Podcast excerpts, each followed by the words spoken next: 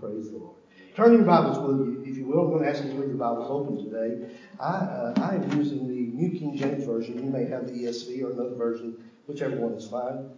I'm not even sure which one we have on the screen today. But I'm going to ask you to keep your Bibles open because I want to look through uh, several different chapters today. When Ben started our focus class this morning, he said he promised he was not going to try to teach through four chapters. I've got five.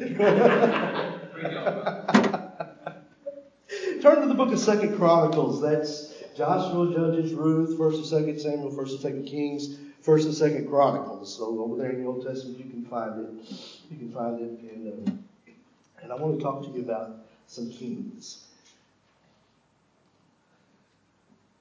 God blessed His people in times past with good kings. The nation depended, their welfare depended on whether the kings were obedient or not. They had good kings, they had bad kings. And the people suffered or were blessed accordingly. Um, I think probably the most important thing to get from either our focus class today, and by the way, I'm so so blessed that we had so many. I think we're going to have to pull out some more tables, Ben. It was a great class this morning. And I uh, appreciated Ben leading us in that discussion. I'm reminded, I'm always reminded, the story is not about us. And don't we all tend to come at whatever God is doing with the thought that, how does this affect me? But the story of God is the story of God and His glory. You and I are bit players in this story. We're, we, yes, we are children of the King. Yes, uh, we, we are partakers of the sovereign glory and majesty in the cross of Jesus Christ. But there is no denying, as Chad pointed out in our class this morning, there's no denying that there were people who lived and died as a part of God's plan, and they would have had trouble looking at the times where they were into and saying, well, all things work together for good, you know. And yet we see that God is always at work. If we can get to the place where we see ourselves as a part of God's plan and not God working for my good, then we will have taken a step in the right direction. In Second Chronicles, Second Chronicles chapter, look at chapter 15. We won't be here long, but there was a king named Asa. This king, the Spirit of God came upon Azariah, the son of Obed, in, in chapter 15, uh, 2 Chronicles 15, verse 1. And he went out to meet Asa, and he said to him, Hear me, Asa, and all Judah and Benjamin. The Lord is with you while you are with him. Look at the rest of that. If you seek him, he will be found by you. But if you forsake him, he will forsake you. Now, why is that important? Because Asa was a good king. Asa would serve 41 years as the king of Judah. Now, remember, in the time we're talking about, there's Israel, there's Judah, two kingdoms, northern kingdom, southern kingdom. Judah was the king, kingdom we're talking about. Israel, that's a subject for another day. But uh, God had ordained that his people would follow him and depend on him and not form alliances with other people. They didn't do so well in that. Even though we find that Asa was a king who followed after God, he would eventually would follow, uh, would form alliances with Syria and other places. There is a great uh, verse before we leave this. Look at verse uh, 10.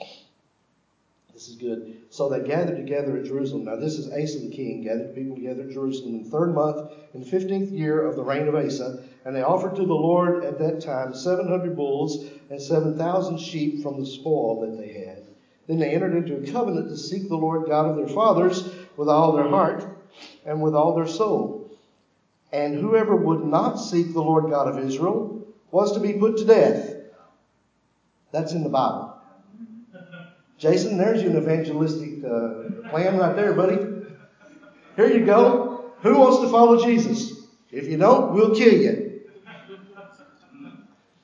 That was King Asa. His son Jehoshaphat. And, and Asa, I said, ruled for 41 years. His, his son Jehoshaphat came and ruled instead after uh, his death. Look over chapter 17.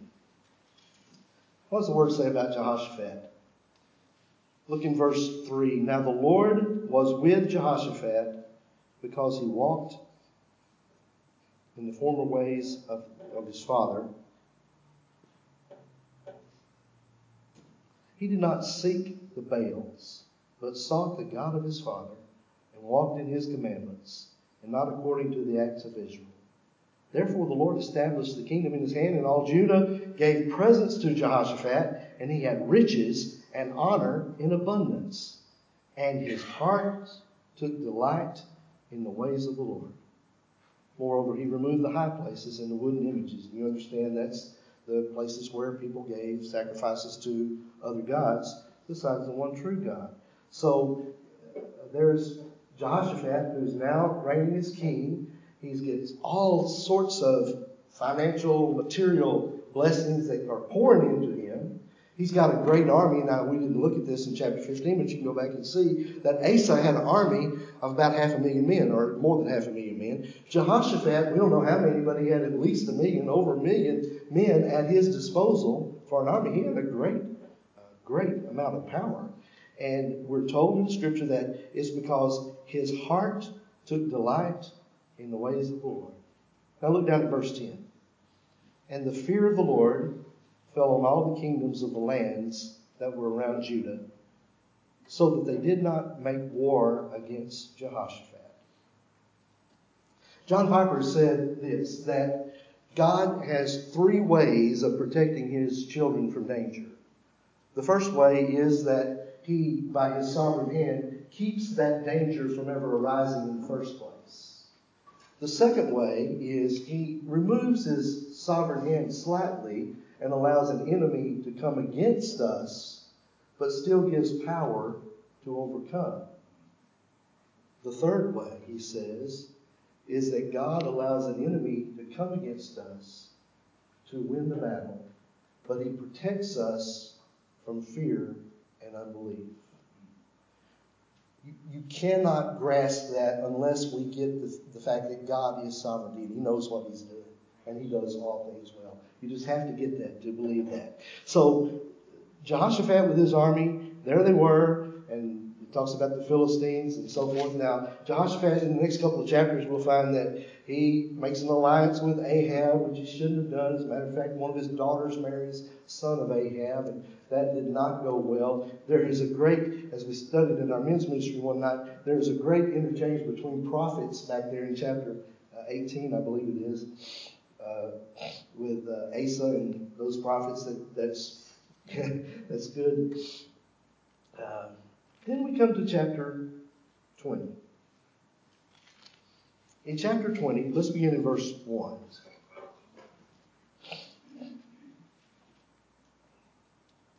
It happened after this that the people of Moab, with the people of Ammon and others with them besides the Ammonites, came to battle against Jehoshaphat.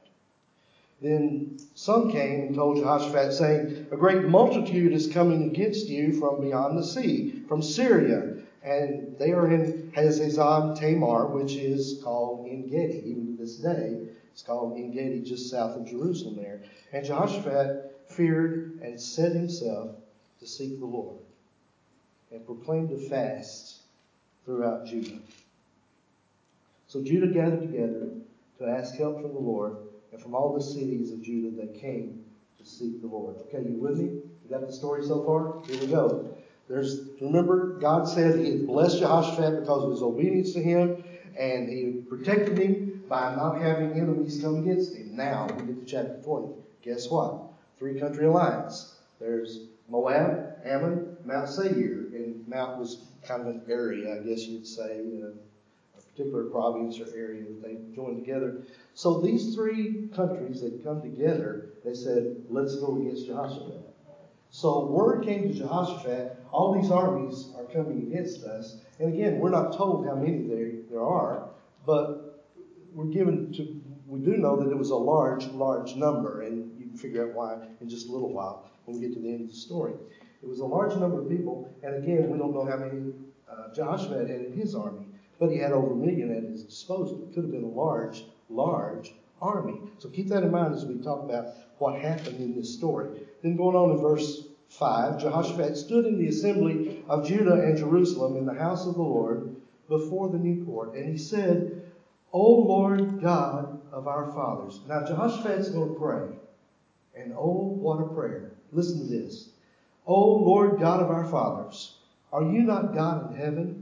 Do you not rule over all the kingdoms of the nations? And in your hand is there not power and might, so that no one is able to withstand you? Are you not our God, who drove out the inhabitants of this land before your people Israel, and gave it to the descendants of Abraham, your friend forever? And they dwell in it, and have built you a sanctuary in it for your name, saying, If disaster comes upon us, sword, judgment, pestilence, or famine, we will stand before the temple in your presence, for your name is in this temple, and cry out to you in our affliction, and you will hear and save. And now, here are the people of Ammon, Moab, and Mount Seir, whom you would not let Israel invade when they came out of the land of Egypt, but they turned from them and did not destroy them. Here they are, rewarding us by coming to throw us out of your possession. You know, it doesn't hurt to throw in those pronouns every now and then. Lord, just, just a reminder in case you forgot, this is your possession. He says, they come to throw us out of your possession, which you gave us to inherit. Oh, our God, will you not judge them? For we have no power against this great multitude that is coming against us, nor do we know what to do, but our eyes are on you. Can I stop here for just a minute? This is a great pattern of prayer. This, and it, it's one I find in Psalms over and over that King David prayed, and Asaph and other psalmists, that, where they would come to the Lord and said, Lord, you are a great God. You are worthy of all praise and glory. You're beyond all imagination and description. And then, then to say, Lord, remember, remember when you, do you pray that way?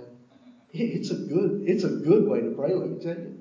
Uh, not that God needs to be reminded, He doesn't, but it's good for us to be reminded of what God has done in our behalf in years past. And I look back and I can see times when when uh, we didn't know what we were going to do, and I said, Lord, Lord, remember, remember when that baby was born.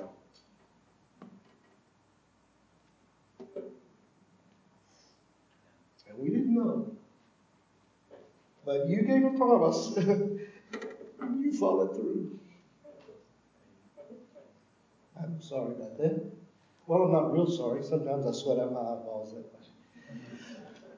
With my own eyes, I have seen what God can do. And I'm convinced that He does miraculous things, however you want to define that. Then he went on to say, not only, not only remember what you've done in the past, but Lord, we're in a mess. These three countries, they're coming against us. You gave us this promise and now these people who you, by your sovereign hand, have kept out all these years, now they're coming to reward us by coming against us. To come and try to kill us. He said, Lord, we don't have any power against them. Who's been there? Who's been there recently? Lord, I don't have power. I don't know what to do. That's a good way to pray. That puts you in a good place when you say, I don't know what to do. But my eyes are on you. Sovereign Life Fellowship, can I say to you today, with humility,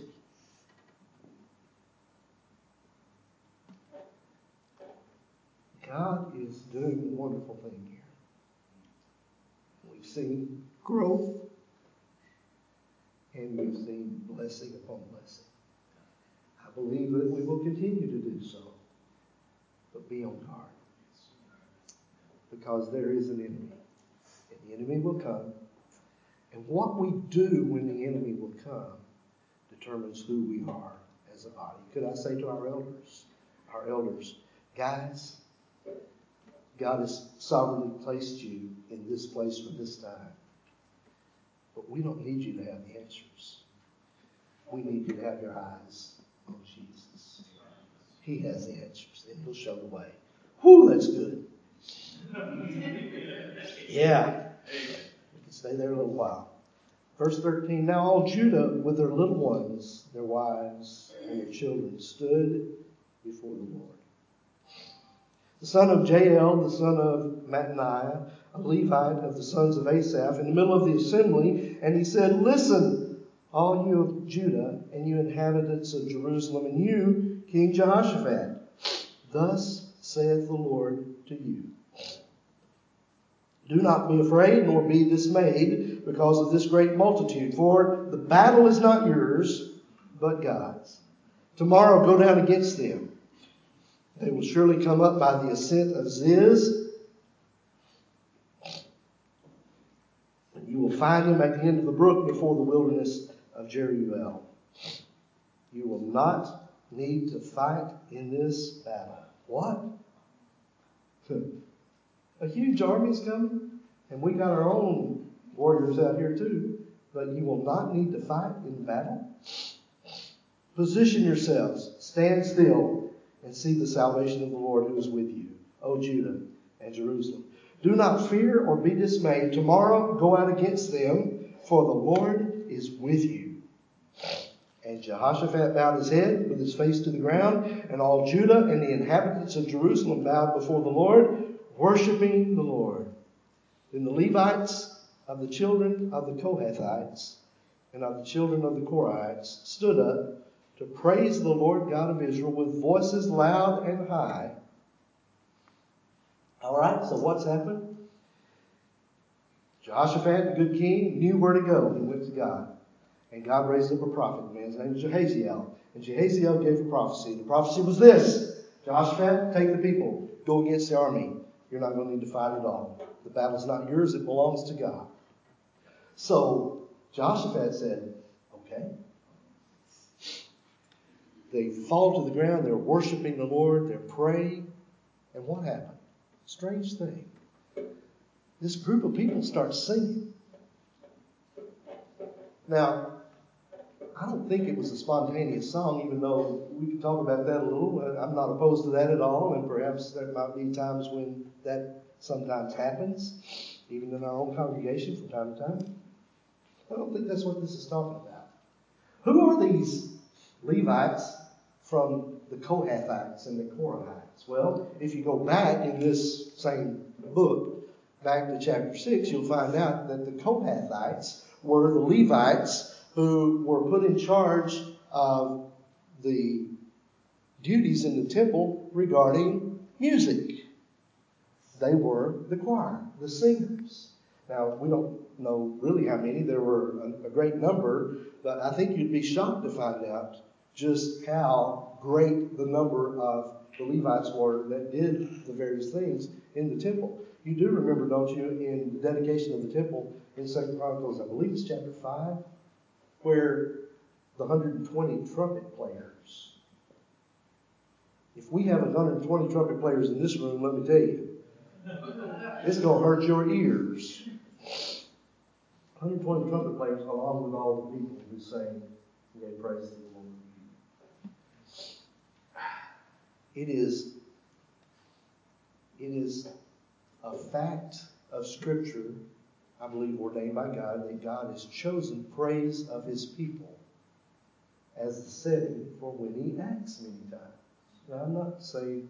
Uh, see, here's here's what we would tend to do. Uh, the typical modern day church would say, "Well, let's find out what that song is, and we sing that song because if God did it then when we sing that song, then He'll do it when we sing it." No, no, that's not it at all. not it at all. It has to do with the power of God and our obedience to Him. Those people were doing what they were called to do when they stood up and began to sing. It was their job to get up and sing. And their song, we believe, was probably the song that they sang the next day or something similar to that. Praise the Lord. His mercy endures forever. We don't know. I wish I knew what it sounded like. I really do, but I don't. Good chance it was in a minor key and maybe something like, The Lord is good and His mercy endures forever. And it just rang and got bigger and bigger. I can see that. So that's what happened. Jahaziel gave the prophecy. Jehoshaphat believed the, the prophecy and uh, amassed the people to get ready to go out. So in verse 20, they rose early in the morning and went out to the wilderness of Tekoa. And as they were out, Jehoshaphat stood and said, Hear me, O Judah, and you inhabitants of Jerusalem. Believe in the Lord your God, and you shall be established. Believe his prophets, and you shall prosper. Can I tell you, I think that's what Jason does right here every Sunday. He says to us, Believe God, and you'll be established. Be obedient. Trust His word.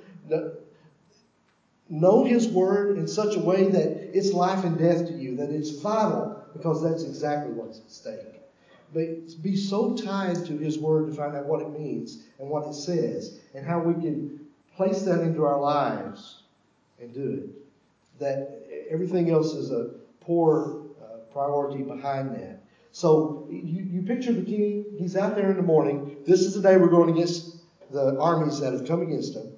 And the prophet says, You're not going to need to fight.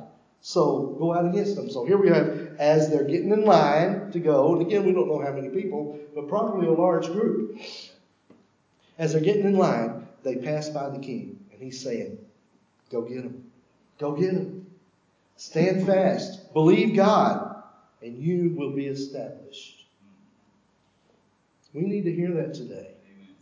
Believe God, and you will be established. Whether that means financial ruin, and God will take you through it. Whether it means whatever you're dealing with in your family, however God's going to work that out, you will be established. And in the end, you'll know that it's God who works all things together for good for his own glory. So here we are. Jehoshaphat's out there with the people as they're getting in place. Where was I here? Down, let's go down again, verse uh, verse 20.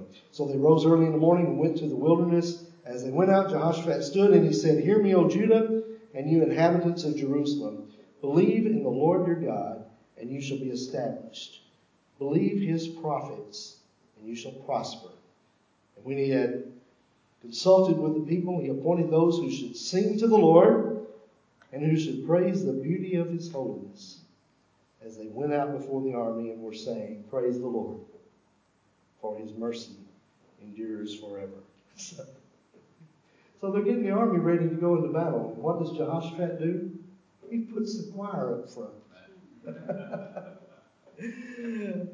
I got to tell you the truth. I'd have been wanting some prophets up there with us. Let me tell you, if the singer's going to be up front, some of you preachers come on up here and join us in case God decides to spread the blessing around a little bit, you know. So there they were, going out. Let's see, Jehoshaphat believed that the prophet had spoken the word of the Lord. So he didn't know how, but he knew God was going to work it out. And he believed, and he was established. Verse 22 Now, when they began to sing and to praise, the Lord set ambushes against the people of Ammon, Moab, and Mount Seir, who had come against Judah, and they were defeated. For the people of Ammon and Moab stood up against the inhabitants of Mount Seir to utterly kill them, destroy them, and when they had made an end of the inhabitants of Seir, they helped to destroy one another. are, you, are you picturing this? The three countries that had come into alliance, all of a sudden, two of them joined together and turned on the third one.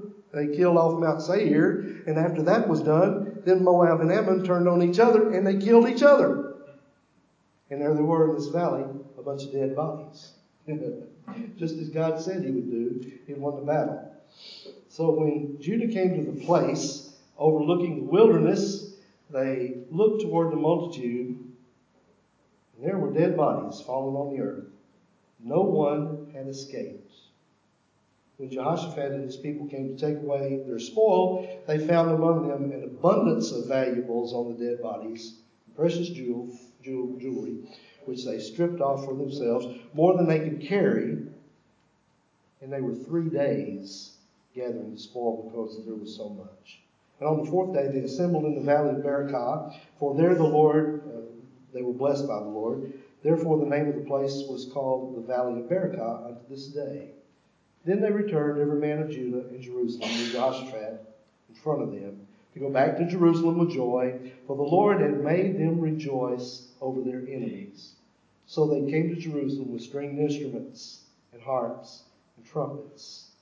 When they heard that the Lord had fought against the enemies of Israel, then the realm of Jehoshaphat was quiet, for his God gave rest all around.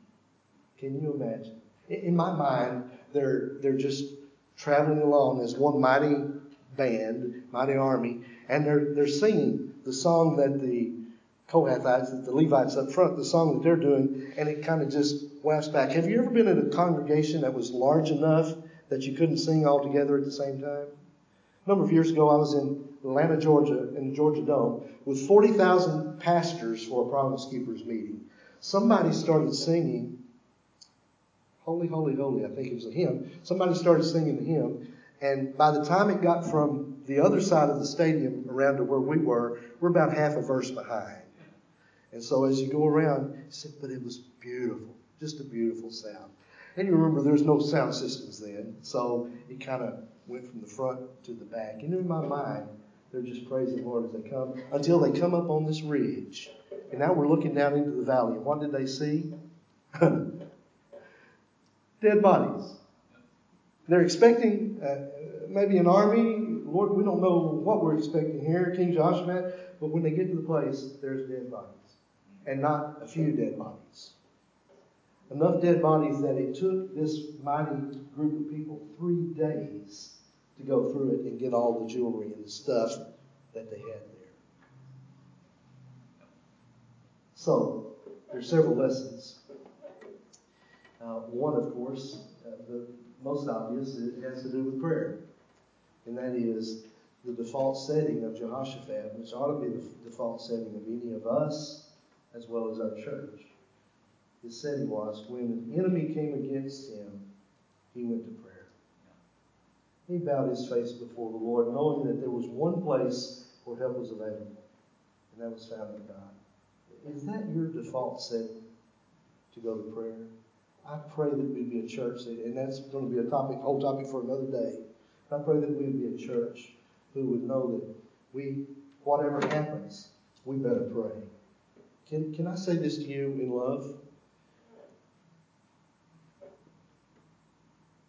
Neglect of prayer, or worse than that, refusal to pray, only shows us to be practical atheists. Well, let me try that again. Oh, check me out. I think I'm right here.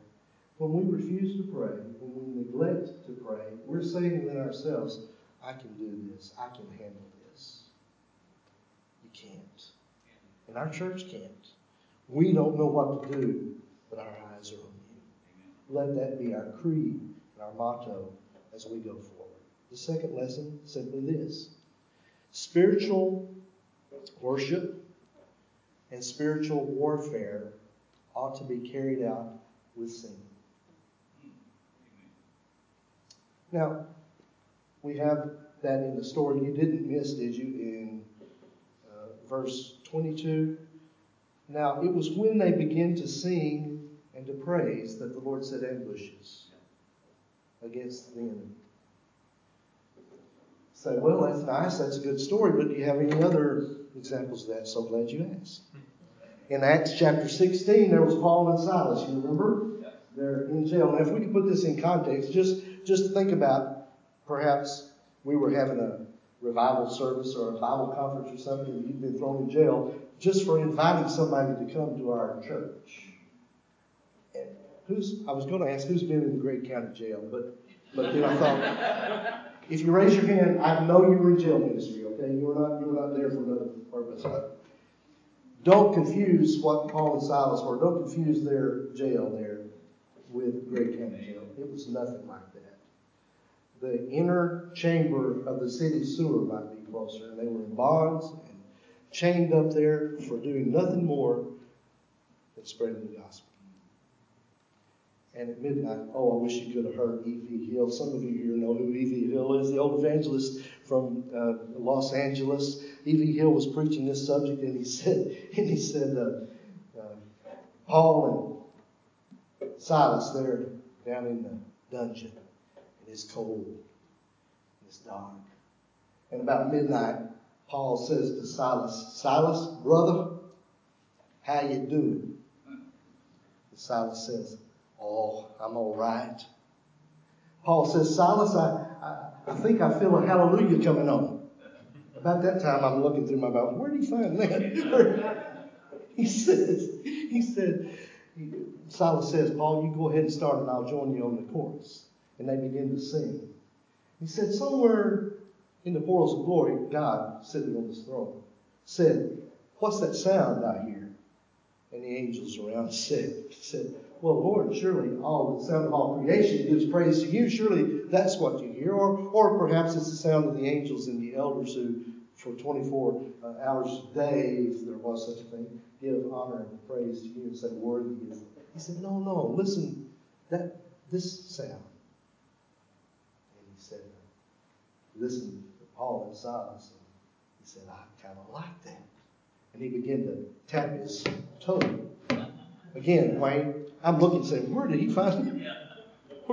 And he said, the scripture says that heaven is his throne and earth is his footstool. When he tapped his toe, the chains broke and the place was opened up and they came out. Now I don't I don't know about the theology of all of that, okay? But that's basically what happened. At midnight, they began to praise the Lord. And the chains fell off. God did wonderful work that changed other lives in the process spiritual warfare and spiritual worship should be carried out with singing. I'm not sure why that is, but I'm absolutely sure that God has a thing about singing. You just see it throughout scriptures.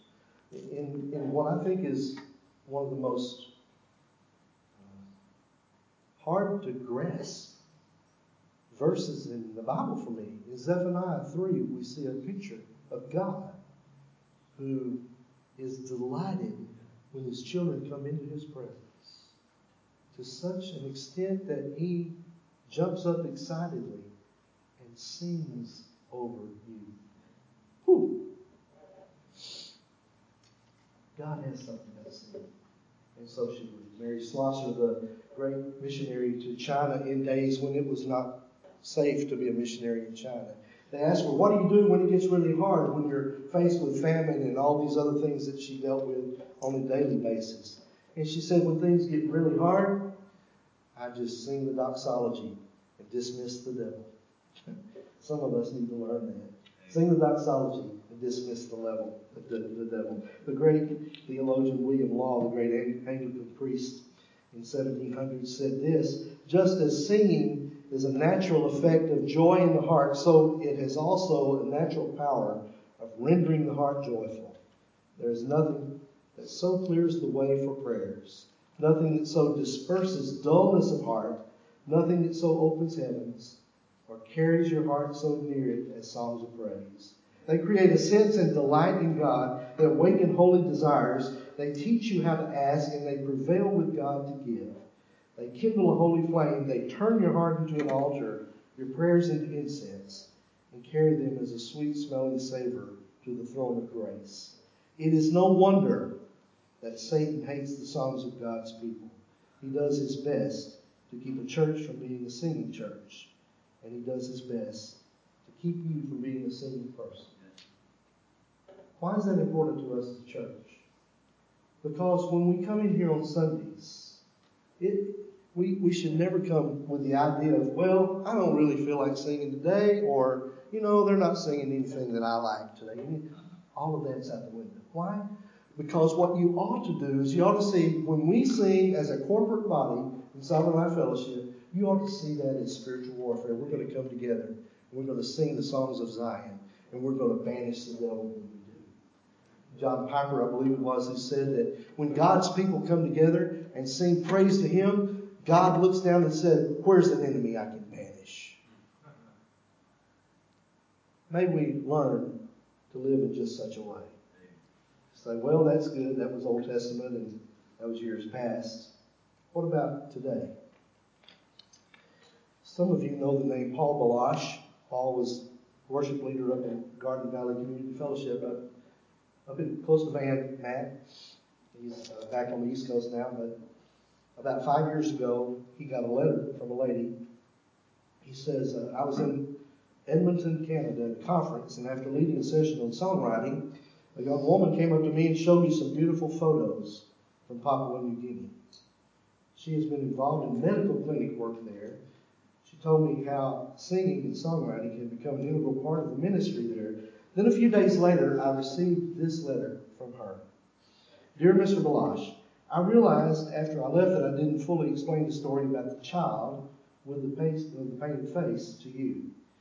His name is David, Papua New Guinea, remember? His name is David, but his name was not David originally. He actually didn't have a name. You see, he was born with cerebral palsy. And he couldn't move his limbs and doesn't know how to talk. When his mother had in the village thought he was born that way because he was cursed. And they wanted to drown him in the river to lift the curse. His mother refused to allow him to be killed. She was the second of her husband's three wives and was cast out of the family because they were afraid of the evil spirits that would be coming with the curse associated with this child. So she was cast out of the village and had to care for herself and her son across one of the rivers in a very small hut where no one else lived. No one would speak to her or interact with her. And when we arrived at the village, they warned us not to cross the river because they thought the curse would be cast on us as well. It's sadly not an uncommon belief there. So I ignored the villagers' protests and concerns and traveled across the river to see what I was or what I could do for her. When I arrived, even she was afraid to let me see her son because she would believe that also that I would be cursed. When I convinced her that it would be okay for me to see him and discovered he had cerebral palsy, there was nothing I could do to cure him. I spent time talking to his mother about her situation. The little boy was so small, and I was proud of her for choosing to take care of him and not allow him to be killed. She clearly loved him, but it was very hard. I told her and the other curious villagers who had by then arrived to see if I was cursed. I told her about the medical condition and that it was not a curse, but a medical condition, and that's what made him the way he was. I told him it doesn't mean he's stupid or unable to learn. You could tell just by looking into his little eyes that he knew exactly what was going on. It was hard to convince the villagers, though. They insisted that even if he wasn't cursed, he was still taking food and water that they had so little of. They said that the food he was using could supply at least one other whole person. If you knew how little food they have, you would understand why this kind of thinking is very common. It's just a reality of where they live. She says, My heart broke as I tried to overcome fear and tried to explain how that God loves every child. So I did what I always seem to do when I'm at a loss for words. I started singing. The only song that came to my mind was Open the Eyes of My Heart. Open the eyes of my heart. I want to see you.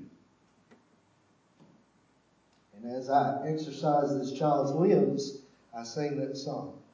And then the next thing I know, he was singing along in harmony. He couldn't say the words, but he hit every note. The whole village stared in amazement.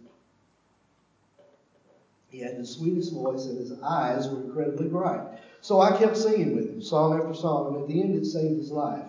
It's amazing what God chooses to use. Couldn't do anything medically, but a simple song convinced the entire village that this boy was not cursed, but special. They were all touched by his singing, and I had the opportunity to talk with him for hours about God's love through Jesus. Now that little boy and his mother live in the center of the village, a place of honor, and he helps with all the patients that I see. I somehow got the idea that when I was treating patients who came, they were in a lot of pain or frightened or whatever, that he could come and sing for them. They call on him for everything, and he sings all the time now. He always looks so happy and determined when someone asks him. His mother gladly carries him all over the village, and though he's still learning how to speak, he can answer most questions with different signals. That's how I came to believe that he's trusted Jesus. He was able to signal when I talked to him. And, and uh, she goes on to explain a little more about that.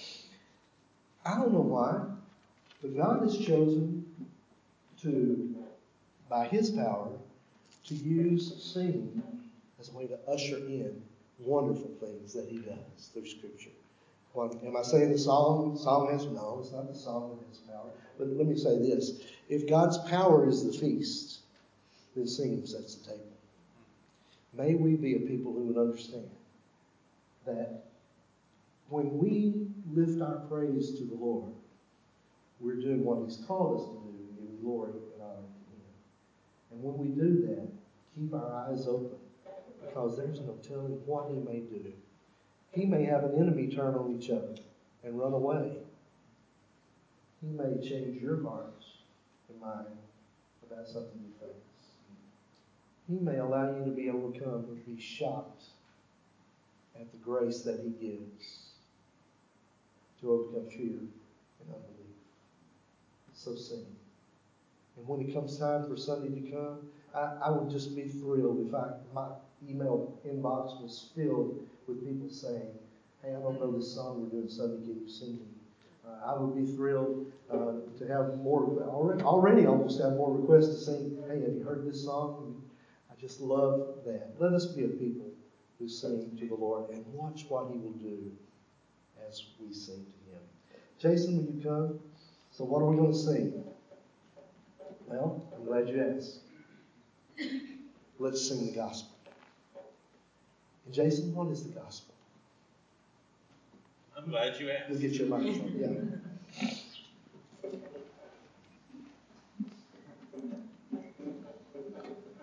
So, what is the gospel? We say it every week here. We do it on purpose because we want it to be a part of our DNA. The gospel is this that we were born into sin, separated from God. And yet, even in our rebellion, even in our active war against God, God loved us. And He sent Christ to take our place on the cross, to take our punishment that we richly deserved. And when we put our faith in Christ and repent, we can be reunited with the God who loves us. And that is only good news if you know you need to be rescued. I was asked recently, what is the very least that someone needs to know in order to become a Christian? What's the very least? It's a great question. I was talking to Ben about it, Tay about it, and a few others here. And here's my answer that you know you need saving because of your sin and that Jesus is the rescuer. Yes. We'll work on everything else after that. that is the gospel. So people would say, well, how do I come to know Christ? How do I do that? Do I need to take a hand? Do I need to pray a prayer? Do I need to repeat something? I would tell you what the Bible says repent and believe. You don't need me to do that. You don't need to come down an aisle. But if you ever need to talk or chat or walk through what that means, myself and the other elders are always here. Meet you anytime uh, to talk with you about that. But repent and believe. And then the question, because we're in the East Texas world of church, what does that actually look like? Here's the thing that we don't teach well. People who truly repent and believe, although not perfect, and although we fail and we struggle, we are never the same again. Because we have met the God and creator and sustainer of everything. And when we fail, we know where to go now. And that's the God. That's the gospel. Let me pray with us before we sing, and then I'll come back with a benediction. Lord God, we do love you. Lord, I am fascinated, as Keith is, with all the scriptures that pertain to us singing and rejoicing. Lord, if there's anything I hope becomes a mark of our church, it's that when we sing, we will be reminded of you and the good news of the gospel.